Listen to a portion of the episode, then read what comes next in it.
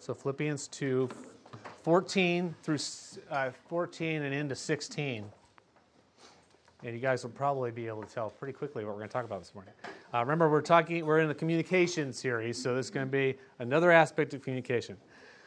Verse 14 Do all things without grumbling or disputing, so that you will prove yourselves to be blameless and innocent, children of God, above reproach, in the midst of a crooked and perverse generation, among whom you appear as lights in the world, holding fast the word of life. Um, so, as we're getting started in this communication series, I did think it would be a good start to talk about something, you know, talk about grumbling and disputing, uh, complaining, uh, because it is so prevalent, it's so overarching to so much of our communication and what we come across in the world, even what we come across with one another in the church. And you know, frankly, it's often habitual um, and uh, yet often undetected as a habit of ours to do so in ourselves anyway. We, we, it certainly affects us all whether we are in the habit of complaining and grumbling and disputing, and we do it ourselves, or more likely we are recognizing it in others but missing it in ourselves, missing the fact that we are in it, we get in a habit of it, and we oftentimes justify it in ourselves as well. So hopefully we'll uh, be able to look at this well this morning and consider how we might not be able to do that. Um, so I'm hoping this morning is going to be fruitful in making us more mindful of how we grumble and murmur and complain. What's behind that and what we can change to be in conformity to God's will in this area. So we will not, uh, obviously, we're not going to be covering this topic exhaustively. Uh, this morning. We don't have enough time for that. I am going to continue into next week, but I'm going to cover a different kind of complaining, and uh, it's, it's going to be a useful time, I think. Um, but at the end of this, uh, and I pulled from a lot of different resources for this. In fact, I think I overdid it and spent entirely too much time reading through stuff uh, and sort of running thin on time towards the end studying. Uh, but uh, pulled from several podcasts, a couple conference messages, and an article, and, and then a, a, couple of MacArthur sermons. And that's what I would uh, really recommend getting is MacArthur, listening to the MacArthur sermons. And I'll give you guys all the links after the fact, as usual. So, some really good stuff out there. And it's funny to me, I was thinking as Chris was quoting MacArthur this morning in church, I was thinking when we first got to this church, I kept hearing everybody saying, MacArthur did this, and MacArthur said that, and MacArthur said this, and I'd be like, why? Why do they just keep, why do they just, why do we have to keep bringing up MacArthur?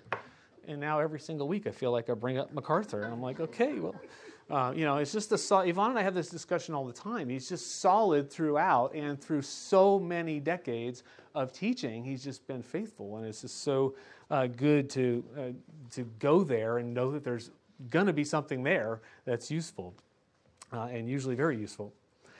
And as we consider the sin of complaining, um, you know, we can sometimes consider this. We don't really consider this as a serious sin. You know, as Jerry Bridges would call it, a respectable sin. Uh, you know, if if we were Roman Catholics or you know papists, as the uh, Puritans would say. If, if, we were, if we were Catholics, we wouldn't even consider this one of the seven deadly sins, right? It wouldn't be even close. It'd be like number 20 or something. Uh, we don't often think of complaining as being a serious thing like murder or adultery or something. Uh, it's not even up there. So a lot of times we dismiss it. A lot of times we don't even recognize it in ourselves because we don't think of it seriously. However, the Puritans didn't see it that way. Uh, Thomas Mer- uh, Manton described complaining as the scum of discontent and the vent of impatience. The scum of discontent. I mean, he was serious about this being a bad thing. And when we say dis- discontent, I want you, I hope you guys realize that uh, complaining and discontentment go hand in hand. So as we're talking about this this morning, a lot of what we're going to re- be referring to is discontentment because discontentment comes out in our complaining. It's that heart condition coming out, and that's how it comes. That's how discontentment oftentimes comes out publicly, or you know, into others is in our complaining. So, what are and this is just be a, a general list, but what are some of the problems with complaining? Well, it expresses discontentment, as we said. Uh, related, it expresses a lack of thankfulness. That when we are thankful, we do not complain. We rejoice instead. Uh, but when we are unthankful, that's when we start complaining, when we're not considering the things we have to be thankful for. It implies that God has not blessed and provided as He should, that He's not a good God. That's one of the major things that the Puritans address. I'm not going to talk too much about this morning, but one of the major things that they saw as a problem with complaining is just lack of faith, essentially, lack of belief in that we just don't trust God to be a good God. And so, therefore, it comes out in complaining. It comes out in expressing that God should have done something different than He did. It encourages others to complain also. Complainers hang around with complainers, and people who aren't complainers oftentimes become complainers when they hang around complainers, right? I mean, that's complainer. You get two complainers in a room, they'll find each other. That's usually the way it works. This, and this is what the world does. We are going to, I mean, we just read that that do all things without grumbling or so that you will prove yourselves to be blameless and children of God above reproach in the midst of a crooked and perverse generation. In the world, we're going to be set apart when we don't complain because that's what the world does. So that's another problem with it. Here's a very practical one it's a very poor stewardship of our time and words. I mean, there's any other number of things that we could be saying or doing instead of complaining that would be a blessing to others, that would be pleasing to God, that would be glorifying God. But instead, we choose to use that thought and time and energy into saying things that are that are grumbling and complaining. And lastly, it's driven by misplaced or misdeveloped expectations. We've talked a lot about expectations in here. And when we set our expectations on the wrong things or on the right things to the wrong extent, then a lot of times when that doesn't come out the way we expected it to, we complain about it. We're discontented with the way the expectation, our expectation wasn't met. So when we misplace or misdirect our expectations, we're setting ourselves up to be complaining afterwards. So, we're not going to address all of these factors this morning. I just wanted to bring those up because I'm sure that something in there registered with somebody in here. Hopefully, all of you found something in that list that, that seemed to be true for you when you complain. Um, so, we're going to cover some of them, though. Uh, it seems good to think these things through, consider what drives our own complaining. Now, complaining something I didn't put in the list in, in an overarching way. Complaining is all uh, it's uh, as all other sin is is rooted in pride. We think more highly of ourselves and our opinions and what we want uh, than we do of others and what God would have us to do. What do we know about what God thinks about pride? Well, just a few reminders of what God thinks about pride. Proverbs 16:5, everyone who is proud in heart is an abomination to the Lord. Abomination is a pretty strong word. Assuredly, he will not go unpunished. Isaiah 2:12 For the Lord of hosts will have a day of reckoning against everyone who is proud and lofty and against everyone who is lifted up that he may be abased. Habakkuk 2:4 Behold, as for the proud one, his soul is not right within him, but the righteous will live by his faith. In James 4 and 1 Peter 5, both quoting the Old Testament, God is opposed to the proud but gives grace to the humble. Proverbs 8:13 The fear of the Lord is to hate evil, pride and arrogance and the evil way and the perverted mouth I hate. God hates pride. We're also going to see that God hates complaining. Uh, Proverbs 16:18 Pride goes before destruction and a haughty spirit before stumbling. Now, we don't have to look very hard for examples of what happens to the proud in Scripture, right? We can look at Nebuchadnezzar and Herod as just a couple of examples. You know, Nebuchadnezzar spent seven years living like an animal outside, and Herod dropped dead and was eaten by worms uh, because of their pride directly. Pharaoh was proud, and we see the results of that. He refused to, to bend to God's direction he suffered the loss of his firstborn son, his army, in addition to his entire land getting destroyed by plagues because of his pride, his refusal to submit to God. So God considers pride to be an extremely serious offense. So, how is complaining rooted in pride among other wrong thinking? Our pride drives us to believe that our circumstances and relationships should be the way we believe they should be rather than the way God would have them to be or what God brings into our life. Whatever God brings, God brings, and that's what's best for us. But we don't see it that way. We see it as it should be different because we think that our way is best when we're thinking wrongly in our pride. In our self centered mentality, we get disturbed when our circumstances and relationships cause us any inconvenience. Any, anytime we're inconvenienced, we think this isn't the way it should be, right? Of course, we see God's hatred for complaining when we read the account of the Israelites. Now, those of you who may have taken up my challenge of reading through the Old Testament in a few months, um, nobody's going nodding. So, okay. Um, anyway, if you go back into the Old Testament and if you look at Exodus and Numbers and you see how God dealt with his people after bringing them out of Egypt, we see them complaining over and uh, God saves them miraculously, delivers them out of the hand of Pharaoh. He keeps saving them, keeps providing for them, keeps giving them food to eat and water to drink. And what do they do? They keep complaining and they keep complaining. And we see it over and over again. And what do we see God's response to that? As you read through Exodus, particularly in Numbers, we see that God killed thousands of the Israelites, his own chosen people. He chose them, he saved them. And then he kills thousands of them at a time. Not once, several times in several different ways because they were complaining. They were complaining. He says, Fine, you want to complain? This is what happens when you complain. And thousands of them died. In summarizing the Puritans' view on complaining, Stephen Yuille says, they saw it as a dangerous thing because it does ultimately reveal the condition of the heart. It tells us something isn't right. We've lost perspective. It's no longer biblical truth that's informing our judgment. They would have affirmed that grumbling indicates to some degree we've lost sight of God's matchless grace. If grumbling is replacing thanksgiving, then obviously God's grace and mercy have been minimized to some extent in our experience. And they really saw grumbling as dangerous and leading to other sins because ultimately it impedes sight. Grumbling causes tunnel vision. When we get into that kind of attitude of heart, where we grumble or murmur and we become so fixated on our current circumstances, we can quickly lose sight of what's going on around us, quickly lose perspective as to what's important and what isn't important. So, as we complain, we feed our discontent. We feed our lack of view of what God is doing. We, we feed our lack of seeing God's grace in our life and being thankful.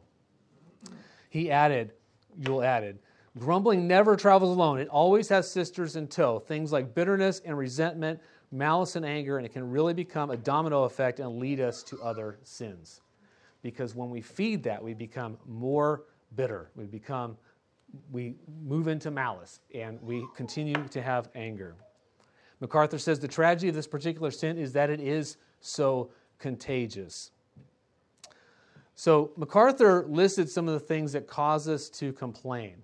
And this is not, these are not biblical, this is not a biblical list. So I want you guys to listen to this list and you'll probably get why as soon as I get a couple into it, okay? So these are this is a list of some of the things that cause us to complain. He says, Here are typical things that cause people to have increased blood pressure that makes them angry and hostile, even sometimes make them violent. Things like, for example, traffic jams bring incredible hostility, anger, and complaint. Slow drivers in front of you can be enough to cause you to lose your sanctification. Freeway cutters who cut in front of you. The freeway is an interstate, for those of you who don't. uh, talkative people irritate you. Long lines, short lines, any lines, having one person in front of you makes you complain. You want it your, your way and now. Crying babies if you don't think there was a terrible fright, he wasn't calling them crying babies. He was saying crying babies cause people to complain.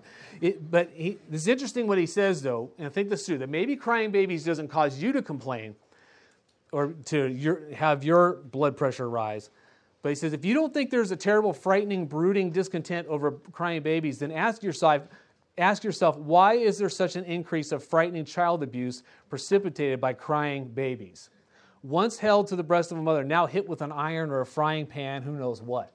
So the abuse for even babies that are crying comes out of this frustration. Phone calls at inappropriate times, misplaced keys, would you believe? Great trauma caused by that. Non housebroken puppies. I mean, we really, in our, our, our housebroken dog. What about kids? Yeah, kids. Non-housebroken kids. I think kid, yeah, that's true. he says, I mean, I mean, we really get distressed by the biggies, don't we? But you see, it's a mood, stuck zippers, especially if you're already in the car halfway there. Cold food, we not only want it, we want not only want it, we want it the temperature we want it. Somebody interrupting your conversation, noisy neighbors, being rushed by your husband or wife, late airplanes, tight clothes, unsuccessful diets, peeling onions, squeaking doors, incompetent people around you, flat tires when you're in a hurry, or any time, right? Doing the dishes, your mother in law, weeds, high prices. These are the things that, imagine that, these are the things that generate hostility in people and cause tremendous conflict in marriage.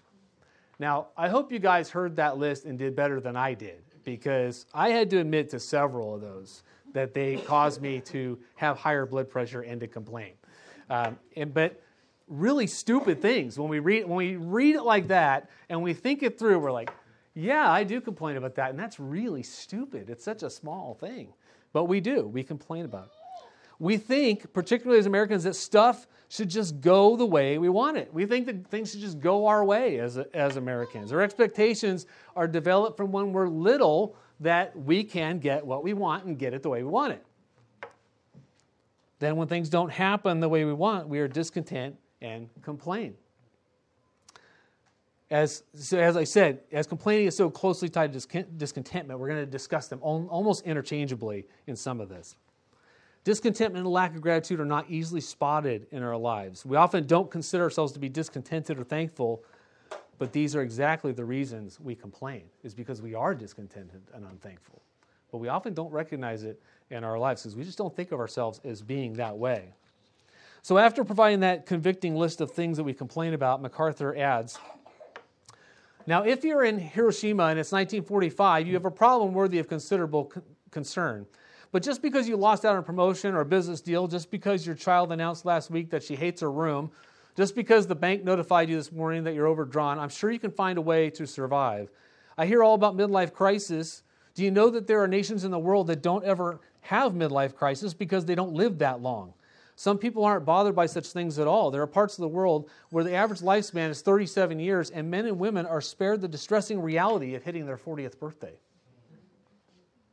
Some people complain about grocery bills. More than 10,000 people die of starvation every day, and we're complaining about grocery bills. Millions more suffer from malnutrition. Some people say they complain about the high cost of rent. Well, maybe you'd rather be a pavement dweller in Calcutta. They don't pay rent. They're born, live, and die on the pavement. The only thing they have to worry about is to find a rag they can put under their head when they go to sleep. You see, while these kind of horrors go on around the world in sort of normal, accepted pace, we get uptight because we got seated at a poorly located table in a fancy restaurant. Or we're frustrated because we can't lose 10 pounds. Or we gripe about our monthly debts. You've got problems relative to, relative to what? But you see, it's the mood of the mob to complain. And then the idealistic, fantasy oriented, consumptive culture this sounds like MacArthur, right? Fantasy oriented, consumptive culture feeds the sin of discontent. How can we be discontent? in all that God has blessed us with, especially as Americans. He's given us so much. How can we be discontent and complain? But yet we do. We struggle with this.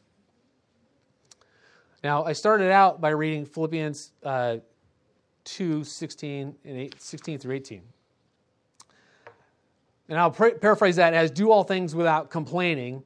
Uh, but the more full meaning would be without murmuring to others or trying to make a rational argument why things should be different than they are. So there's two different words there grumble and dispute. And the, the idea is you're just murmuring and complaining about, which I think Chris talked about last week in the sermon, um, just grumbling and complaining to others about. It. And then there's the other side of it of trying to make a rational case to justify it, to try and argue with God, essentially, and to make a case for why you should be unhappy and why you should be able to complain. Paul addresses later in Philippians why he no longer struggles to cont- be content. And I'll, you'll understand why he says why he said no longer struggles that way. Philippians 4 10 through 13. But I rejoice in the Lord greatly that now at last you have revived your concern for me. Indeed, you were concerned before, but you lacked opportunity. Not that I speak from want, for I have learned to be content in whatever circumstances I am. I know how to get along with humble means, and I also know how to live in prosperity. In any and every circumstance, I have learned the secret of being filled and going hungry, both of having abundance and suffering need. I can do all things through him who strengthens me. Now, Susan Heck, she's a counselor, writer, conference speaker, she said, she boiled these four verses into four principles. So I'm going to I'm going to give you the principles and some other thoughts in between. First principle. So, verse 10 Paul entrusted his needs to God. It says that he rejoiced in the Lord greatly. Because he rejoiced in the Lord, the Philippians brought this gift and they sent Epaphroditus to him with this gift that was going to meet his needs. However, he saw that as coming from the Lord. He rejoiced in the Lord greatly that he had provided for him. One of our problems causing discontentment and driving us to complain is that we consider our sometimes idolatrous wants and desires. We consider the things that all, a lot of times are idols for us, our wants and desires, we consider those as needs. They're not needs, they're wants. And sometimes it's very difficult for us to tell the difference. Not because we're looking at it biblically and we can't tell the difference, just because we think we need it. We just think we need what it is that we want. They're not oftentimes needs, they're oftentimes wants instead. God has promised to supply all our needs. Philippians 4:19, and my God will supply all your needs according to his riches and glory in Christ Jesus. That's a few verses later. That's his conclusion. God's going to supply all your needs according to his riches and glory. He has not promised to provide for all our desires, even the good ones. He, he has promised to provide for our needs. We need to be clear on what our needs really are. So, what are those? Well, if we go to 1 Timothy 6, but verses 6 through 8, but godliness actually is a means of great gain when accompanied by contentment.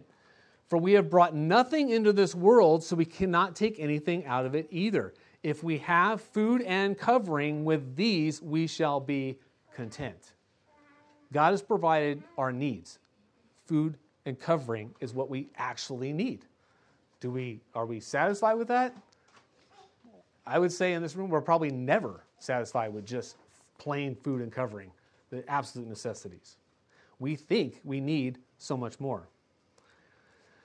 Susan Heck had. Uh, uh, she said, recent statistics tell us that Americans spend more money on storing their stuff in storage units than they do on spending money at Burger King, McDonald's, and Wendy's combined. And you guys know how much fast food gets bought out there. We spend more money on our stuff, storing it. Do you remember what Jesus said in the parable about the man who built more barns for his stuff? He said, You fool, do you not know what your, that your soul will be required of you tonight? And that's, I think, as Americans and even as East Tennesseans, you know, with the values going up and all that stuff for finding a house, building a house, whatever, we're looking for space for our stuff.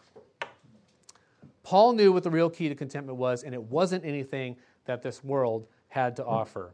God is faithful. You can recall his faithfulness throughout your history. You can see his faithfulness in the present, and you can anticipate his faithfulness. You can confidently anticipate his faithfulness into the future. Number two, Paul learned contentment by hardships. He says, I've learned to be content. This is what I mean. He no longer is discontent and complaining because he learned to be content. That word learned doesn't mean he read it in a book.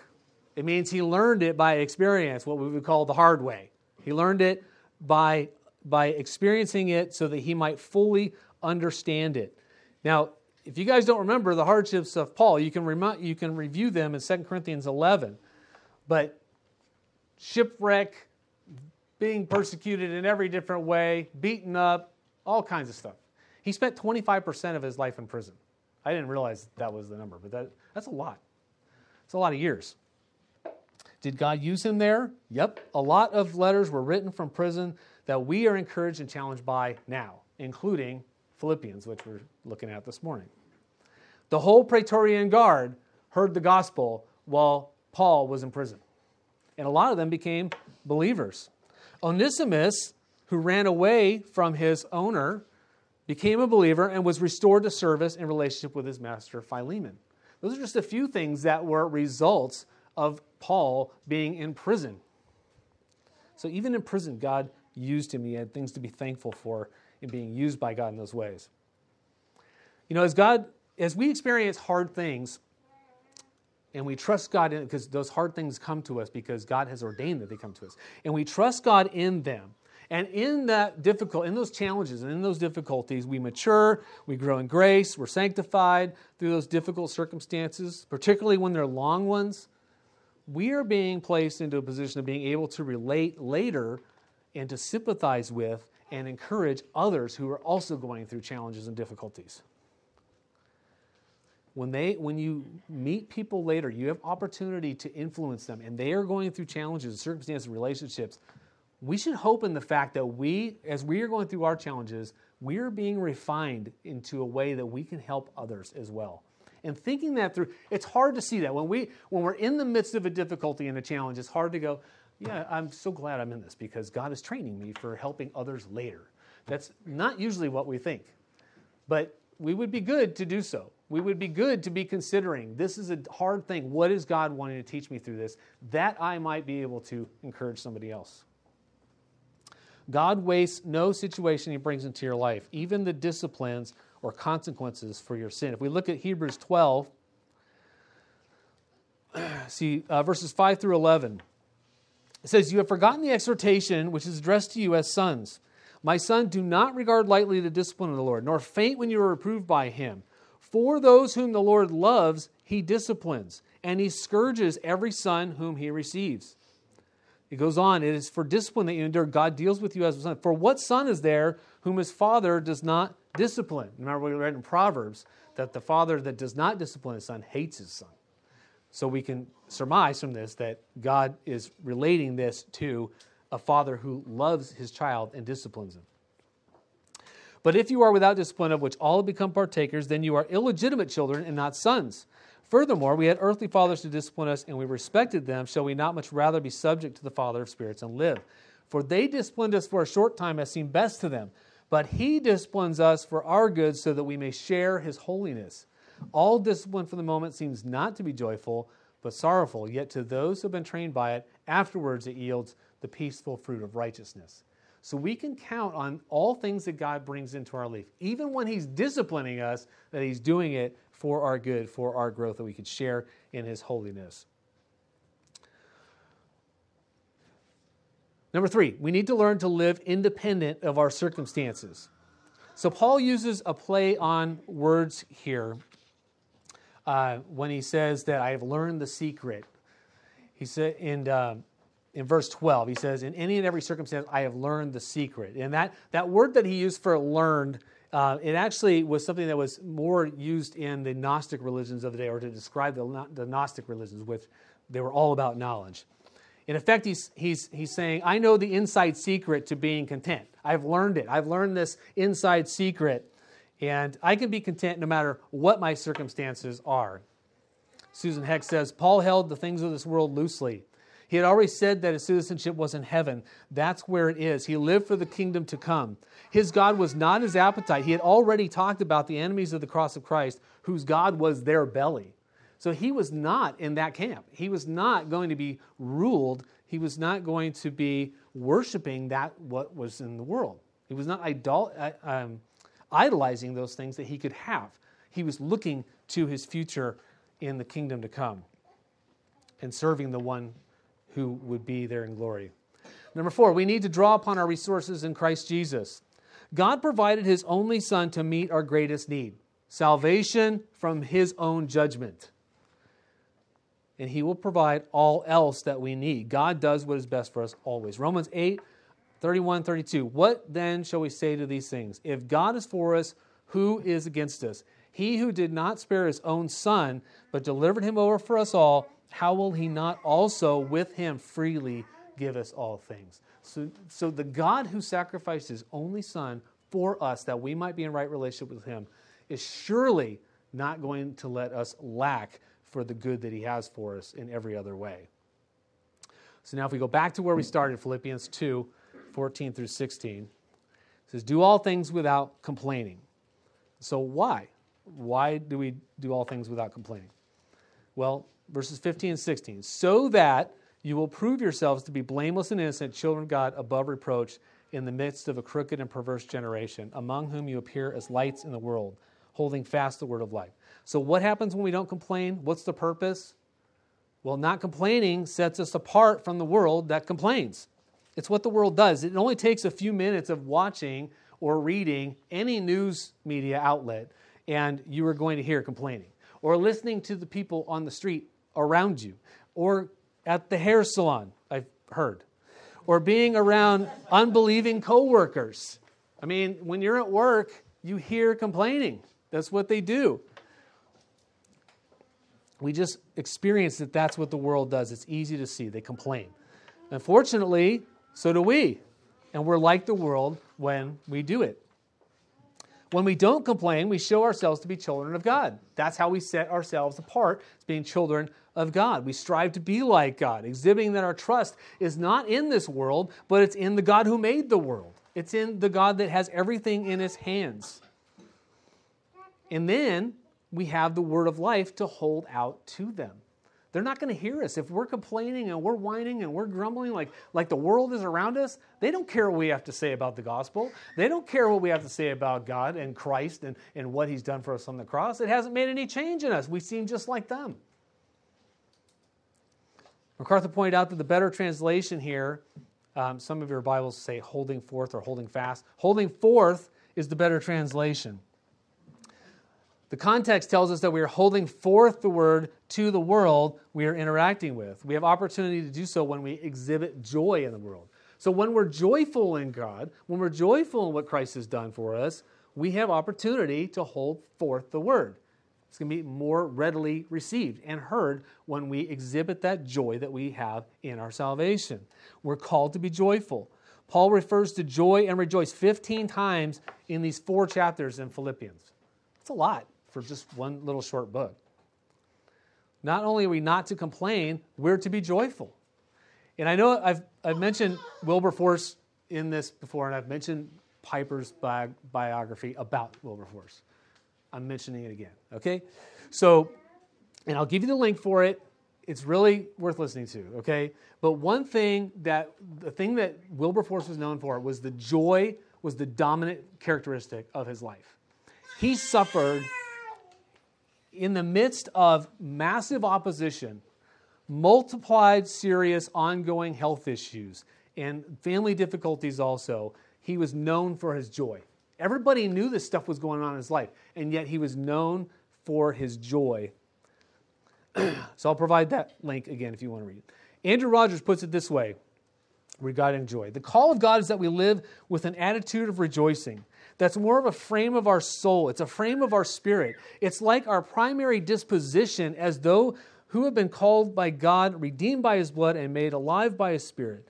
There's a primary disposition of rejoicing and of being con- content, content, content in whatever situation that we find ourselves in. Psalm uh, 81 1 Sing for joy to God our strength. When the rebuilding of the wall of Jerusalem was completed and the celebration, celebrating had begun, Nehemiah told the people that joy in the Lord was their strength. That was their strength. Their joy in the Lord was their strength. When we make evident to the world that we trust the God who has all things in his hands, that we can rejoice and be content in the midst of all the difficult circumstances that come into our lives, we shine like stars in the dark night sky. That's what it says. We shine in the dark night, we shine as the moon and as the stars we shine in the sky as being different from what's going on in the world. But when we complain, we're part of that darkness. We're just a mix. We're, we're in that mix. We're not apart from it.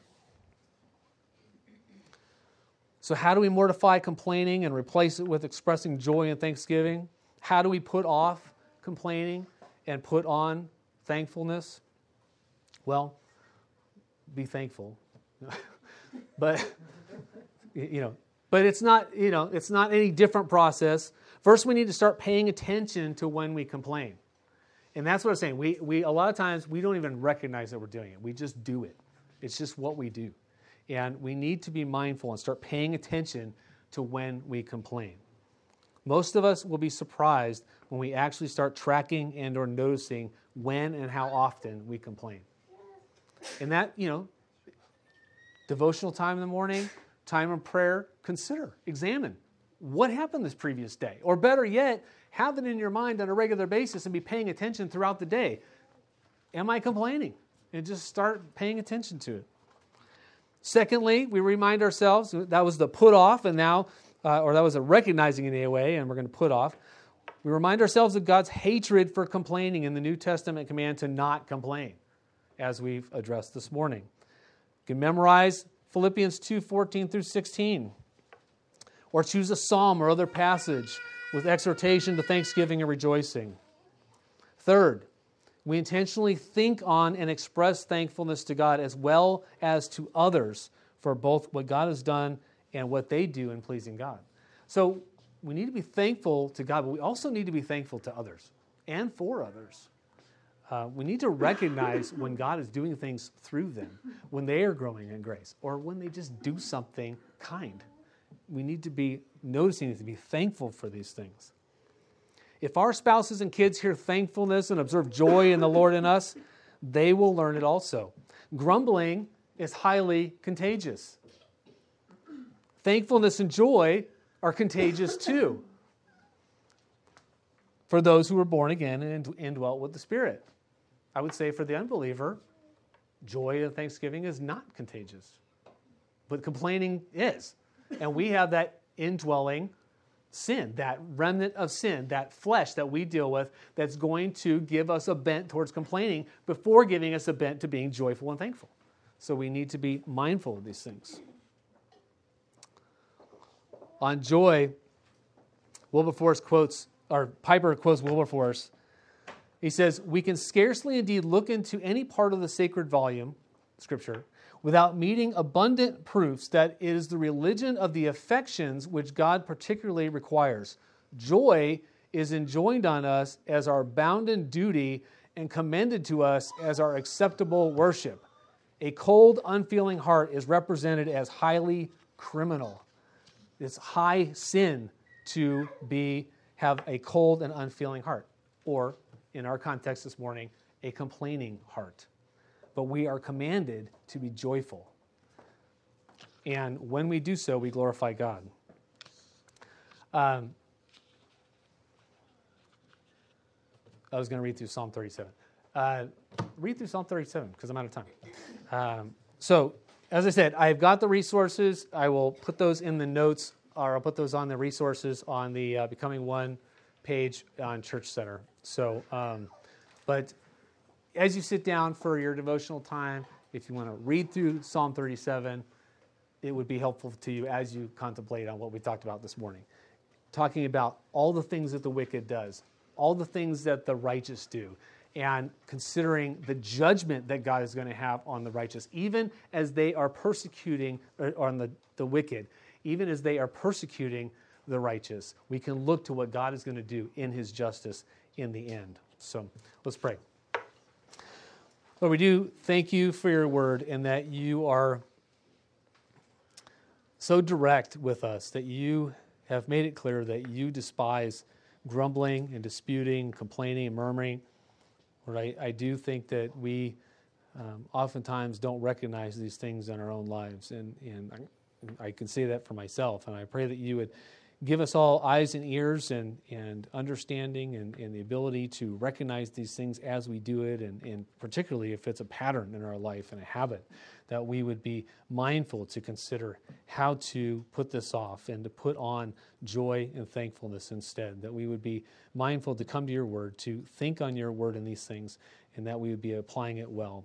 Lord, I pray that we would do this not only uh, in glorifying you and, and in uh, being a being blessed in it ourselves, but that we would be a blessing to our spouses, that we'd be a blessing to our kids, and that we would um, honestly have opportunity to to hold your word forth to those that we are in contact with because they see the joy that is within us as we trust in you. In Jesus' name, amen.